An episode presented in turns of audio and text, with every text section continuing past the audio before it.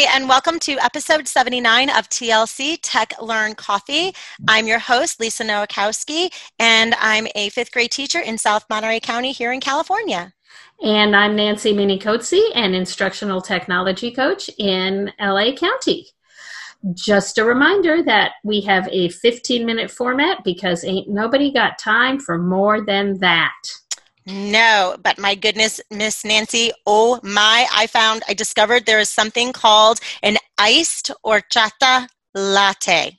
So, for those of you who don't know what an horchata is, it's this yummy, yummy Mexican um, drink, uh, cinnamony sugar, I think rice milk. It's delicious, but now you can have it as a latte as well.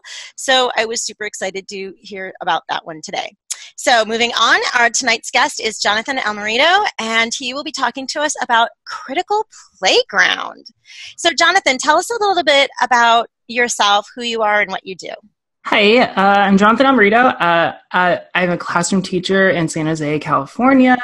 I've taught third grade through fifth grade, um, and I just completed a three year loop. I took my kids from third grade to fourth grade to fifth grade, and so they just graduated from from our elementary school and i'm like heartbroken but i'm sort of ready for my next adventure. Oh that's exciting. So will you stay in fifth grade or will you go back down and loop up again? Well i'm going back down to third. I don't know if i have any plans to loop up and if the opportunity is going to present itself to me to do so but i'm sort of just i would be happy teaching third grade for another few years. So it's whatever whatever comes my way i guess what? That is fantastic and awesome. I didn't know about that about you. Yeah. So, you're going to talk to us about Critical Playground. What is Critical Playground? Okay, so the Critical Playground is a, a, a project that I devised. Uh, I've curated a bunch of lesson and assessment formats, and the all of these, uh, what they have in common is that they're usually very low floor, high ceiling, um, and they also are very low tech, high tech. So it can be uh, switched between the two. Um, and all of these things that I've curated, they are applicable to many content areas, can be used in many different contexts and different grade levels.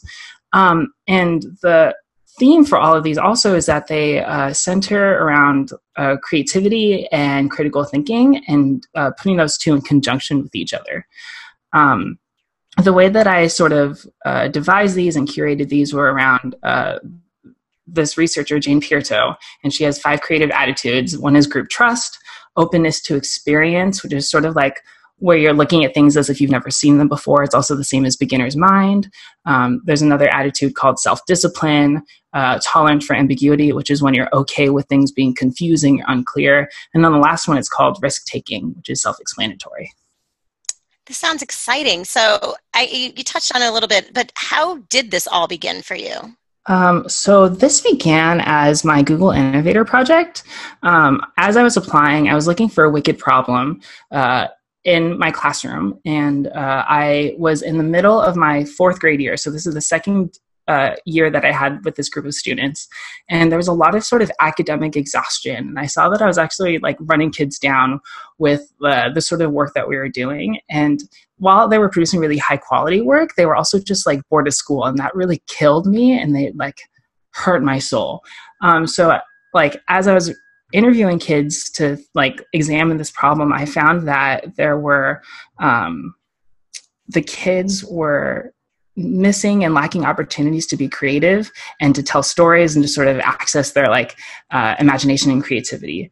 Um, and so i devised this like problem of uh, basically making sure that there was still a lot of academic rigor in these uh, in the content areas that i was teaching but also making sure that kids still had opportunities to be uh, creative and imaginative I love that that you went in and you began looking for a wicked problem to solve. Yeah. That's such a great attitude. And I love that it was focusing on the creativity side of it for the kids because I think you're right. We do so much with rigor, we forget some of that creative side and we forget yeah. that it can be melded together especially since I've been with those kids for two years, like I remember the first day of third grade and how sort of like excited they were and how youthful they were. But then towards, towards sort of towards the end of fourth grade, they were like jaded with school. And I was like so sad that like I felt responsible for that. And I wanted to make sure that I turned that around as I went to fifth grade with them. Oh, what a great story. So eh, why is creativity so important like to you and in general? I mean, yeah. Uh, well, um, I uh, kind of talked about this in the last question, but I think it bears repeating that like um, kids as they get older, and also especially adults, they lose their sense of creativity and wonder as they get older.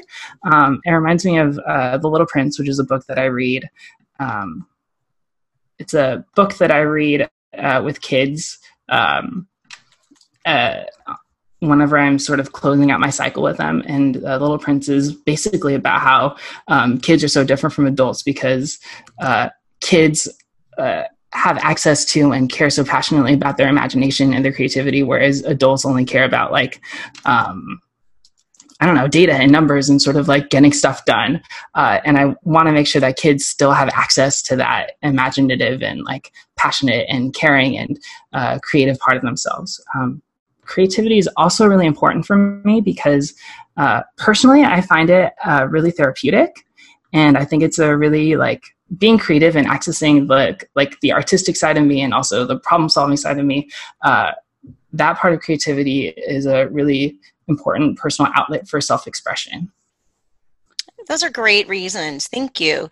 Um, so, I know you said you wanted to change your students, uh, you know, their their attitudes and beliefs about school and not being so jaded. Yeah. Um, so, what have been some what have been some of the benefits that you've seen out of this critical playground?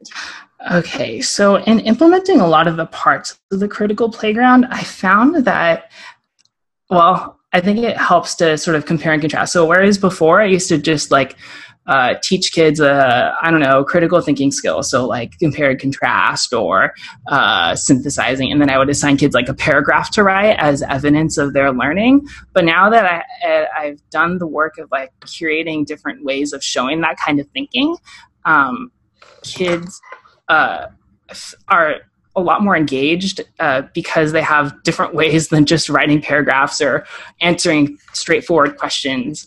Um, but at the same time, it's also like a really great way to give kids a really a creative outlet um, for expressing themselves, and then also in giving kids this creative outlet, they have another way of sort of expressing their identity and expressing like parts of themselves that uh, school conventionally conventionally wouldn't allow them to express.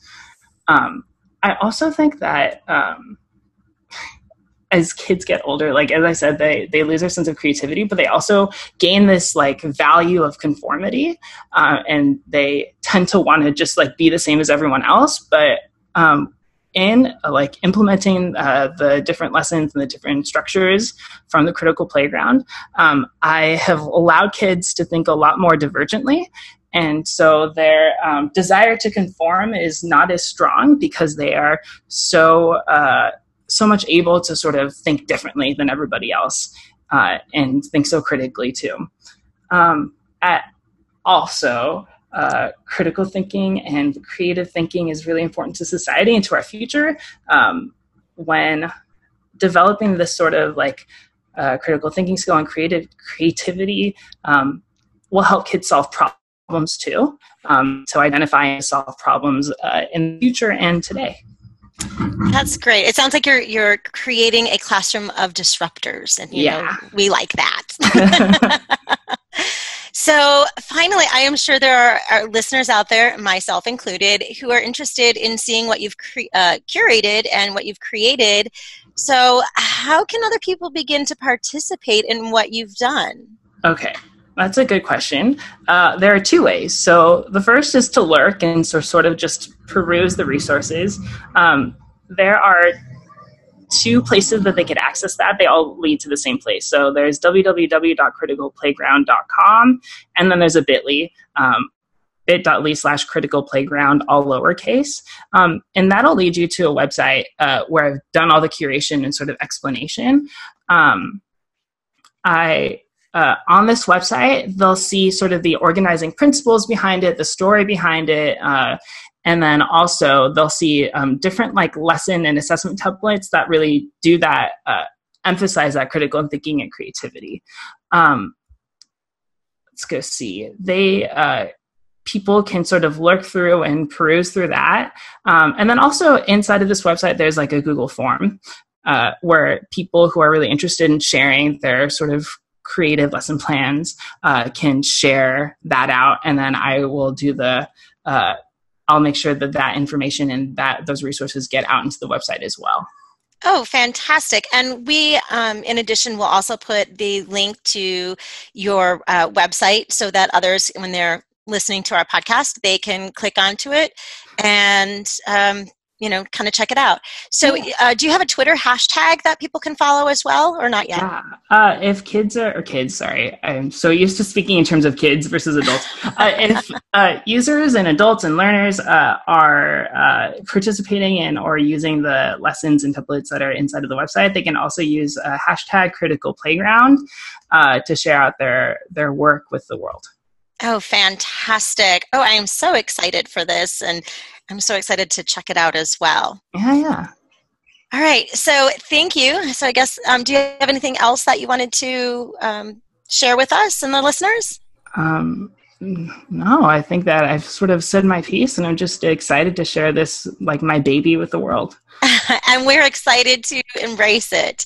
Um, so, thank you so much, Jonathan, for chatting with us and yeah. sharing out the wonderful things that you have done in your classroom. Um, and we'd also like to thank our listeners for listening. And if you enjoyed the show, please leave a comment to let us know. Tonight's comment question is We sometimes fall into a creative slump. So, what are some ways that you have gotten out of that and found your creative mojo? Uh, so join us on Wednesday, July 3rd. Uh, 2019, and when our guest will be Heidi Samuelson, and she is going to be talking to us about the challenges, or she will be talking to us, excuse me, about global math task. I'm so excited about that one too. Yeah, that's a really exciting one. I have friends that have done it in the past, and they really loved it. So I'm glad it's it's coming back. I've done it too. So yeah, I was really excited to see that. Continue, please. Super fun. Um, so uh, if you're listening, please don't forget to subscribe to hear more about easy ways for you to innovate in your classroom. And if you like the show, please be sure to rate and leave a review wherever you're listening so that people can find us. Remember, we are always looking for guests to share the great things they are doing in their classrooms. So if you know someone who fits the bill, or if you would like to be a guest yourself, please visit our website at tlc.ninja and complete the contact form to let us know. Thanks so much for listening.